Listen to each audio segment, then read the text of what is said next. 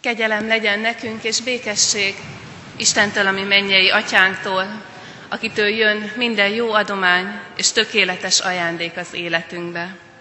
Amen. Nagy szeretettel köszöntöm a gyülekezetet pünkösd ünnepén. Foglaljuk el a helyünket.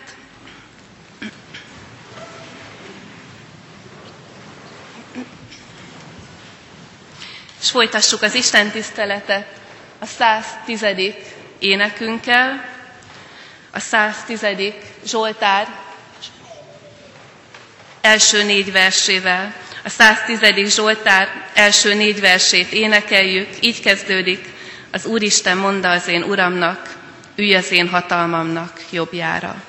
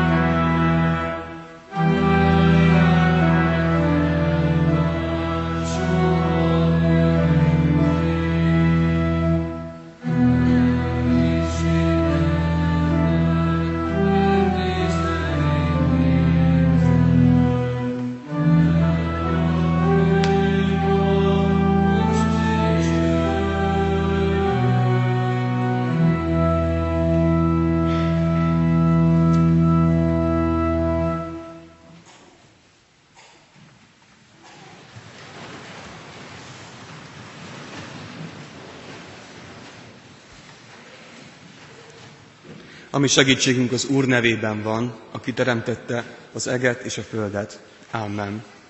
Hajtsuk meg a fejünket és imádkozzunk.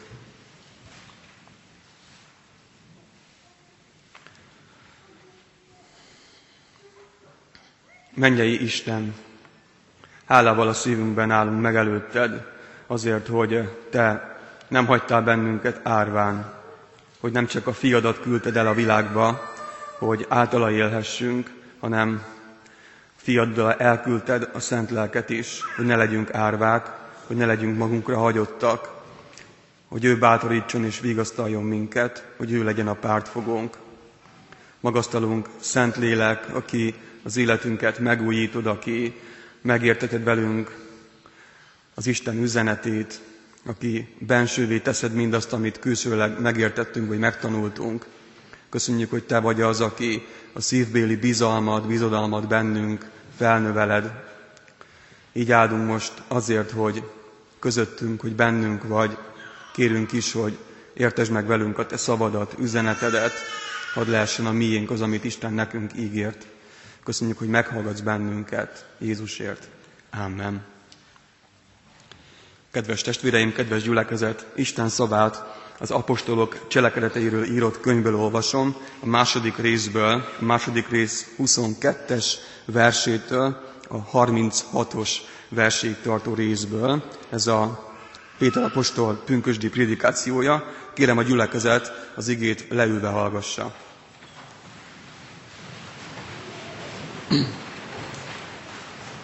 Így szólt tehát hozzánk Isten szava az apostolok cselekedeteiről írott könyv második részéből, a második rész 22-es versétől a 36-os verséig tartó szakaszból.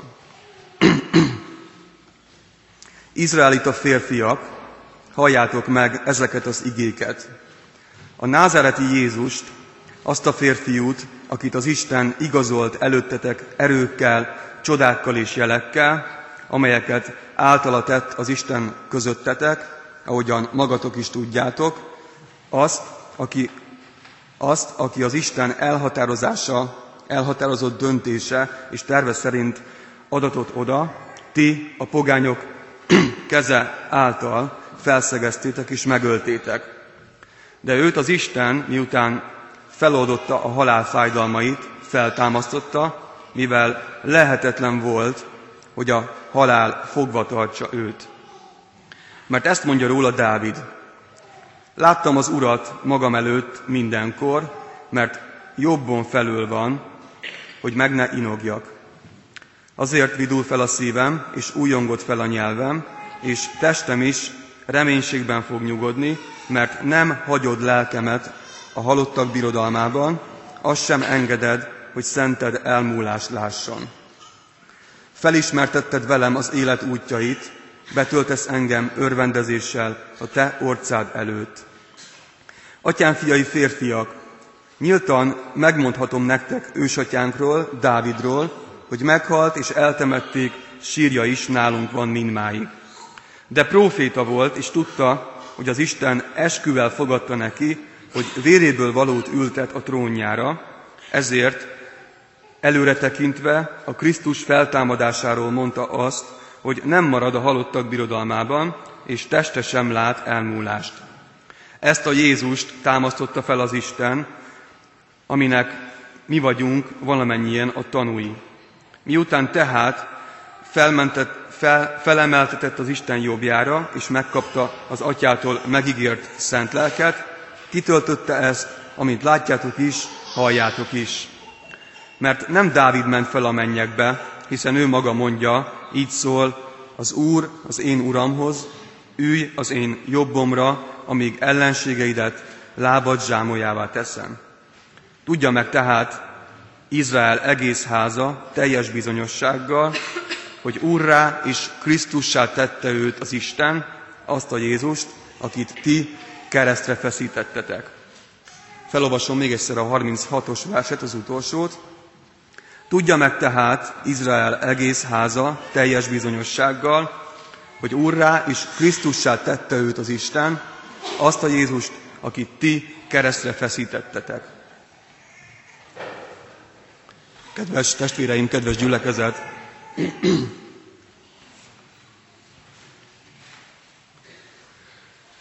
Pünkösd alternatív elnevezései lehetnének a következők is. Az elfelejtett Isten ünnepe, vagy a másik, a félreértett Isten ünnepe. Van egy keresztjén blog, egy internetes portál, amely, amelyen a Dunántúli református lelkészek reagálnak olyan közéleti témákra, amelyek foglalkoztatják a társadalmat. Ma is megjelent egy, egy ilyen bejegyzés, egy ilyen cikk az egyik lelkész tollából, ahol nem volt mire reagálni. Ez a lelkész azt írja, hogy hiába keresett egy olyan közéleti portálon egy olyan hírt, amelyre reagáltott volna a pünkös kapcsán, nem volt ilyen hír. Ezért a pünkösről kellett írnia anélkül, hogy lett volna egy, egy cikk, valamilyen írás, amely a pünkösről szól. A karácsony, még talán a húsvét is olyan ünnep, amely, amelyhez valamilyen módon tud a kapcsolódni a társadalom, de a, a pünkös valóban gyakran érezhetjük úgy, hogy az elfelejtett Isten ünnepe. Aztán máskor érezhetjük úgy, hogy a félreértett Isten ünnepe. Miért mondhatjuk ezt? Azért, mert sokan úgy tekintenek a Szentlélekre, akit Isten elküldött pünköskor, mint valamilyen misztikus erőre, amelyet azért kapunk, hogy megvalósítsuk magunkat. Ebben a mai társadalomban, ebben a mai világban ez nagyon illeszkedik ahhoz a gondolkodásmódhoz, ami jellemzi az embereket, a társadalmunkat. Magamat megvalósítani, és milyen jó, hogy van egy erő, egy személytelen, misztikus erő, aki segít ebben nekem. Ebben a pünkösdi prédikációban, amit itt felolvastunk, amit Péter mondott el, és amelynek következtében az első gyülekezet létrejön, megalapul az első egyház, joggal várhatnánk azt, hogy, hogy ez a prédikáció, ez a Szentlélekről szól. A Szentlélek erejéről, a Szentlélek személyéről, mégsem ezt látjuk, megdöbbentő módon nem a Szentlélek áll a középpontban ebben a prédikációban, sokkal inkább a hatása a Szentléleknek az, amitől ez a prédikáció pünkösdi prédikáció. Mi történik? Péter a Szentírást magyarázza. Énekeltünk egy éneket, egy Zsoltárt, a 110-es Zsoltárunk, ez a Bibliában is megtalálható, a 110-es Zsoltár, amit Péter ebben a prédikációban idéz. Ez egy ószövetségi rész, és azt mondja, hogy ebben a Zsoltárban Jézusról van szó. Tehát az, a pünkösdi prédikáció a Szentlélek hatásaként Jézusról beszél. A Szentírásból szólal meg, Isten szavából. Péter a Szentírás magyarázza. Ez a Szentlélek első hatása, a Szentírás felfedezése, annak a megértése, és az annak alapján történő bátor bizonyságtétel. Manapság, de ahogyan az ember olvassa a korabeli, például a két világháború közötti református teológiai irodalmat, azt látja, hogy korábban is így volt ez. Nagyon sokat beszélünk a reformációról, az ébredésről, a megújulásról, de ez alatt leggyakrabban valami olyasmit értünk, hogy valami emberi cselekmény, valami nyüzsgés, valami mozgás, valamilyen program, valami, ami felpesdíti az állóvizet. Gyakran ennek a középpontjában az ember van és az, amit az ember tesz. Vagy valamilyen emberi lelkesedés. De azt látjuk a valódi nagy ébredéseknél mindenhol, hogy a Szentlélek munkájának az első hatása az, hogy az emberek felfedezik a Szentírást. Elkezdik olvasni a Szentírást úgy, mint Isten ígéretének a tárházát, úgy, mint ami az életünket megújítja, és amit megérthetünk épp a Szentlélek munkája által. A Szentlélek első hatása tehát az, hogy a Szentírásnak az üzenetét felfedezzük, és megértjük, és annak alapján teszünk bizonyságot. Miről szól a Szentírás? Ebben a prédikációban, amit Péter elmond, Jézusról van szó. A mi gondolkodásmódunkban, kategóriákban gondolkodunk, és azt gondoljuk, hogy Jézus a húsvéthoz tartozik. Húsvétkor és nagypénteken beszélünk arról, hogy Jézus meghalt és feltámadt, de pünköstkor a Szentlélekről beszéljünk.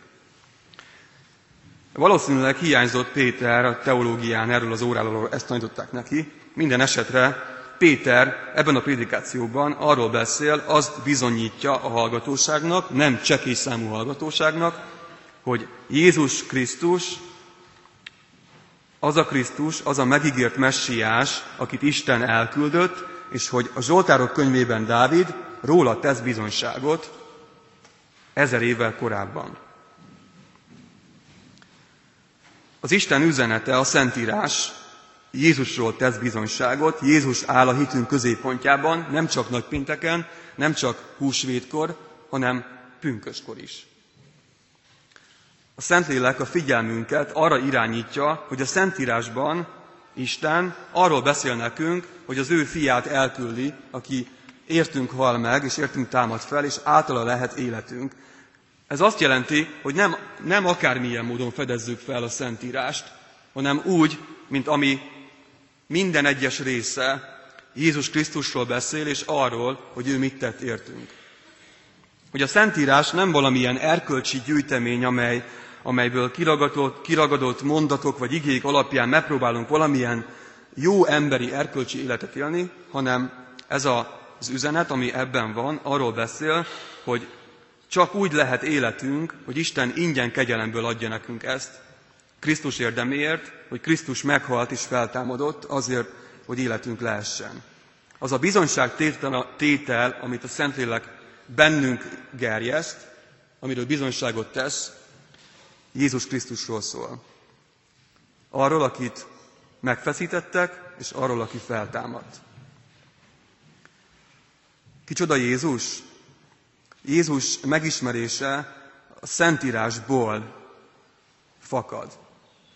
Nem egy olyan Jézusról van szó, akit mi elképzelünk magunknak, nem egy olyan Jézusról, aki hasonlít ránk, aki kifejezi mindazt, amilyenek mi szeretnénk lenni, ami nekünk szimpatikus, hanem egy olyan Jézusról, akiről a Szentírás beszél nekünk. Ahogyan, ahogyan Péter apostol felfedezi, hogy hogyan beszél a Zsoltárok könyvében Isten az ő fiáról, akit elküld, ugyanígy fedezzük fel mi is a Szentírásban, hogy kicsoda Jézus. Ez a felismerés a mi életünkre nézve katartikus változást jelent. Minden egyes alkalommal, amikor valaki rádöbben arra, hogy kicsoda Jézus, biztosan megváltozik az élete.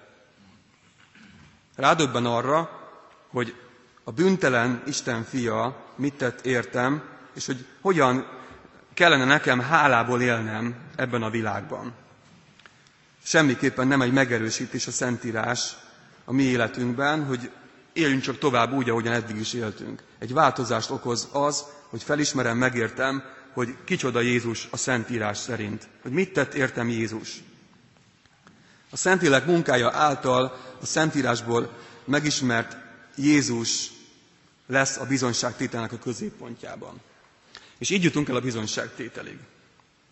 Ami nem más, mint részvétel abban, ahogyan a Szentlélek bizonyságot tesz a világban Jézus Krisztusról. Az imént a keresztelés alkalmával, mint ahogyan minden egyes kereszteléskor, a szülők és a keresztülők, sőt a család is, megfog, sőt a gyülekezet is megfogadjuk azt, hogy hitben neveljük a gyermekeinket. Hogyha ebbe igazán komolyan belegondolunk, akkor rádöbbenünk arra, hogy ez egy ember feletti küldetés, egy ember feletti fogadalomtétel hitben nevelni a gyermekeinket, úgy nevelni és neveltetni, hogy ő maga majd önként tegyen vallást a Szent Háromság Istenbe vetett hitéről a gyülekezet előtt. Mit jelent hitben nevelni a gyermekemet, hitben nevelni gyülekezetként a közöttünk lévő ifjakat? Azt jelenti, hogy részt veszünk a Szentlélek bizonyságtételében, amely a Bibliából megismert Jézusról beszél. Jézus Krisztusról beszél, akit a Bibliában ismerünk meg. Az ő munkájába kapcsolódunk be akkor, amikor a gyermekeinket neveljük a hitben, a Szentlélek tesz általunk bizonyságot a Bibliában megismert Krisztusról, és ugyanezt történik akkor is, amikor az ige hirdetésben megszólal Isten igéje, ugyanezt történik akkor, amikor egy Biblia órán, amikor egy személyes imádságban Isten megszólít bennünket. Nem más történik, mint az, hogy részt veszünk abban, tehát a Szentlélek általunk tesz bizonyságot Jézus Krisztusról. Ez azt jelenti, hogy a bizonyságtétel nem arról szól, hogy bennem milyen érzések vannak, nem arról szól, hogy az én életemben milyen folyamat történik, nem az én lelki világomról szól, hanem amikor a Szentlélek engem használ arra, hogy bizonyságot tegyen, akkor ez a bizonyságtétel Krisztusról szól.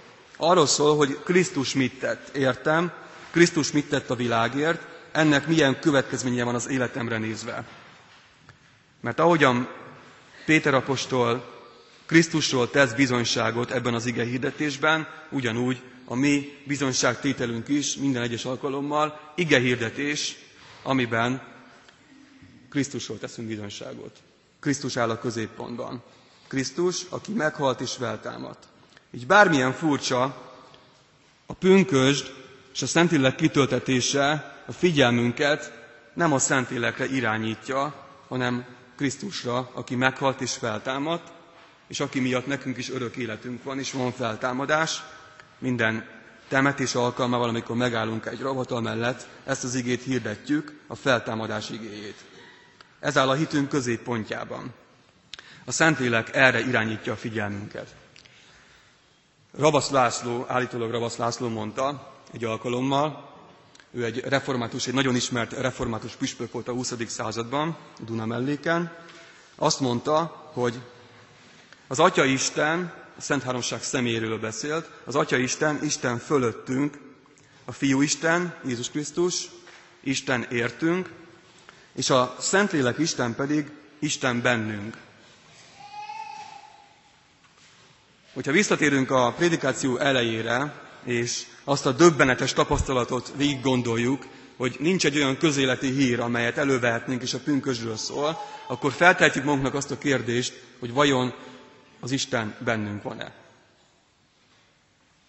Bennünk van-e az Isten, aki bennünk bizonyságot tesz Krisztusról, aki a középpontjában van Isten üzenetének, és így ismerjük-e Istent valóban. Vagy pedig valami, ami rajtunk kívül áll, ismeret, vallásgyakorlat, tradíció, valamilyen emberi tapasztalat, bölcsesség. Bennünk van-e Isten, és a bennünk lévő Isten bizonyságot tesz-e általunk Krisztusról, aki által életünk lehet. Jöjjetek, fennállva imádkozzunk!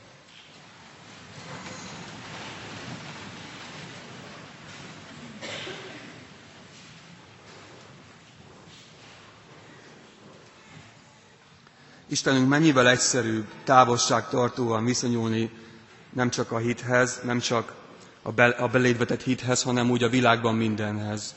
Gyakran még a legközelebb álló emberekhez is, a családtagjainkhoz, a barátainkhoz. Mennyivel egyszerűbb távol tartani magunk, magunktól mindazt, ami, ami fontos, ami felkavarhatna, ami az életünket megváltoztathatná. Bocsáss meg, hogyha gyakran a keresztény hittel is ez történik. A távolságtartóak vagyunk, valami külső dologként látjuk a keresztény hitet, tanításként, hagyományként, örökségként, kultúraként, a civilizációként, bármiként, ami tőlünk távol van, ami rajtunk kívül van. Bocsáss meg, hogyha abba a helyzetbe kerülünk, abba a furcsa helyzetbe, hogy pünkösd alkalmával állunk, és nem tudjuk, hogy tulajdonképpen hová is kellene tennünk ezt az ünnepet. Bocsáss meg, hogy nincsen meg az a belső tapasztalat, az a belső bizalom, az a belső ismeret, amit a Szentlélek bennünk gerjeszt. Így arra kérünk most téged, a pünkösd alkalmával, hogy Szentlélek Isten a mi életünkben is úgy munkálkodj, ahogyan Péter apostol életében, hogy a mi életünkben is a Krisztusról szóló bizonyságtétel fakadjon fel és egyben könyörgünk is bocsánatért, minden egyes olyan bizonyságtételért, amikor nem te voltál a középpontban Krisztusunk, hanem a mi érzelmeink, a mi érzelmi világunk, a bennünk zajló folyamatok. Bocsáss meg, hogy így is valahogyan távol tartottuk magunkat tőled. Könyörgünk, Szentlélek Isten, a mi életünkben is hadd fakadjon fel az az élő víz, amelyet a Krisztus ismerete ad nekünk. Így kérünk, hogy az igét hadd érthessük meg, hogy ne legyen kívülmaradó, ne legyen távol tőlünk, hanem bennünk, az életünkben okozzon változást, hiszen erre a változásra mindennél jobban szükségünk van, amikor azt látjuk, hogy ebben a világban annyi a keserűség és a megkeseredett ember. De köszönjük, hogy nem vagyunk magunkra hagyva, hogy a pártfogás, a vigasztalás épp ezt jelenti. Kérünk, hogy munkálkodj bennünk, és törd át a mi megkövesedett szívünknek a falait. Köszönjük, hogy meghallgatsz bennünket, és megajándékozol minket. Amen. Mondjuk el együtt felhangon a mi atyánkot is, az Úri imádságot. Mi atyánk, aki a mennyekben vagy, szenteltessék meg a te neved, jöjjön el a te országod, legyen meg a te akaratod, amint a mennyben, úgy itt a földön is. A mindennapi kenyerünket add meg nékünk ma, és bocsásd meg védkeinket, miképpen mi is megbocsátunk az ellenünk védkezőknek. És ne vigy minket kísértésbe, de szabadíts meg minket a gonosztól, mert tiéd az ország, a hatalom és a dicsőség mindörökké. Amen. Testvéreim, foglaljunk helyet, és az úrvacsora vételére készülve, úrvacsorára készülve énekeljük a megkezdett 110-es Zsoltár 5-ös, 6-os és 7-es versét. Ez az a Zsoltár, amelyet a felolvasott igében is idézett Péter apostol. Az ötös vers így kezdődik, a 110-es Zsoltár ötös verse. Az Úr, aki ül a te jobb kezeden,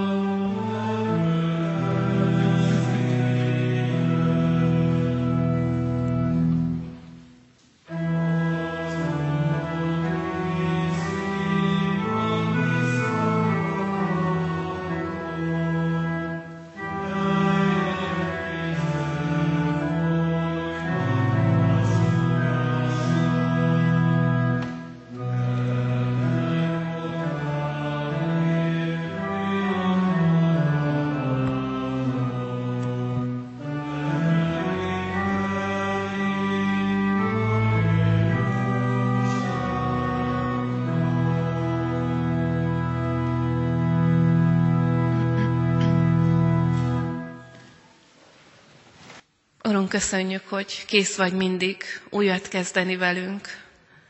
Add, hogy hadd legyünk mi is készek újat kezdeni egymással és veled. A te, le, a te jó lelked vezéreljen bennünket az egyenes úton. Amen. Leülve hallgassuk meg a hirdetéseket.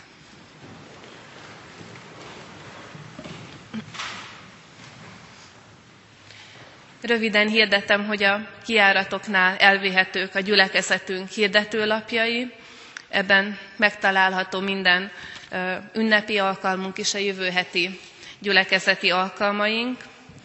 Csak hirdetem röviden, hogy ma este még 6 órakor tartunk Isten tiszteletet, holnap 9 órakor a fiataljaink fognak konfirmációs fogadalmat tenni a 9 órás istentiszteleten. Ez is elég maratoni istentiszteletnek szokott számítani, éppen emiatt a holnapi második istentiszteletet fél tizenkettőkor kezdjük el, és ugyanúgy este hat órakor holnap is tartunk alkalmat, mindegyiket úrvacsorával. Hirdettem, hogy az úrvacsorai jegyeket a konfirmációs fogadalmat tett felnőttek közössége adományozta nekünk. Köszönjük szépen! Hirdettem még az adakozás lehetőségét, mindent Istentől kaptunk, ahogy a szívünk erre indít bennünket, amit odaszánunk, azt adjuk oda jókedvel Isten céljaira.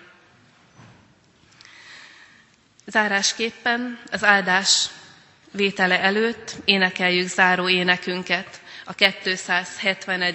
dicséretünket. A 270-es dicséretünket énekeljük végig, így kezdődik, légy csendes szívvel és békével életednek Istenében. Majd az utolsó verszak után fönnállva fogadjuk Isten áldását.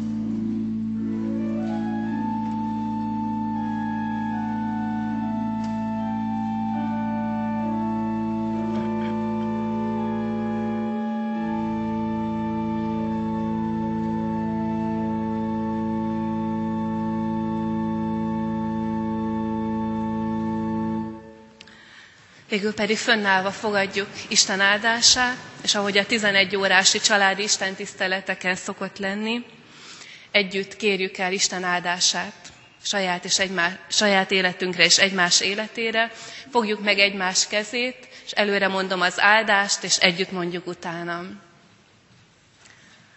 Ami Urunknak, az Úr Jézus Krisztusnak kegyelme, ami Urunknak, az Úr Jézus Krisztusnak kegyelme, Istennek, ami atyánknak szeretete, Istennek, ami atyánknak szeretete, és a Szentlélek közössége legyen és maradjon velünk.